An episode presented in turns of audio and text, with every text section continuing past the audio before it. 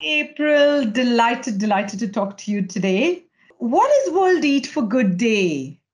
Well, I'm so glad glad you asked, Lena. World Eat for Good Day is our inaugural day dedicated to raising awareness on the impact that your food choices have on the environment. I think you're aware, but the food system is fundamentally broken.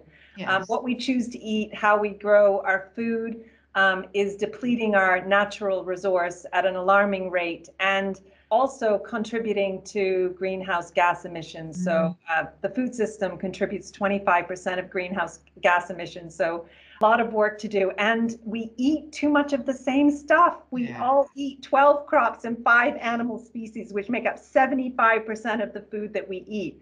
And just three ingredients, rice, wheat, and corn, make up 60% of our plant based calories. So not only is that lack of dietary diversity incredibly boring, but yes. it's also bad for us nutritionally and uh, bad for the planet. So on World Eat for Good Day, we will encourage people to make one simple swap in one of their classic dishes, substituting um, a less nutritious, less sustainable ingredient for one that's more nutritious and more sustainable. We call these the future 50 foods that are good for both people and planet. And of course, they're all powered by Knorr, so it's a dish that your family will love. So for me tonight, I'm celebrating uh, World Eat for Good Day with spaghetti bolognese with lentils and instead of beef. So lentils p- provide 10 times more fiber, have zero saturated fat, and and, and 80% less greenhouse uh, gas emissions than beef.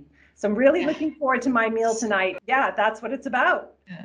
You know, inspired by you, April, I'm having sweet potato today. No more potatoes, a little bit of sweet potato, just to mix and match it up a bit.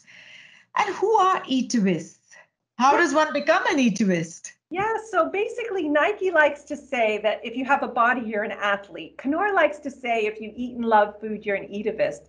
And we found that eativists are all over the world you know, and even if you don't call yourself an eativist, it doesn't take much to wake up the, the inner eativist in, in most people. 50% of the people across the world see that we're facing into a climate emergency. They see that the house is burning. And 64% of the people want to live a more environmentally friendly life, but they've not yet made the connection that what they put on their plate can make a difference uh, to the environment. So on Eat for Good Day, you know, our opportunity is to wake those people up to the positive impact uh, of what they put on their plate on on themselves, their body, and also the environment and the planet. Fantastic. April, we all want to be part of this movement. What can we do to get involved? What can we do to support this absolutely laudable cause? Yeah, so it's super simple. Go to KnorrEatForGood.com. There you will find some simple, tasty recipe swaps that you can use to future proof your classic dishes. And I would also encourage you to buy uh, and use Knorr. Um, of course, I'm going to say that I'm the global brand VP for Knorr, but 95% of all the herbs and veg- vegetables in all of our products are sustainable, sustainably sourced. So by uh, choosing Knorr, you can make a positive impact on the planet. So choose Knorr, choose green, and please eat for good. Fabulous. I love that strap line. Choose Knorr, choose green, eat for good. Thank you, April. That was amazing. You're Thanks such so a passionate Nina. advocate for this. Thank you.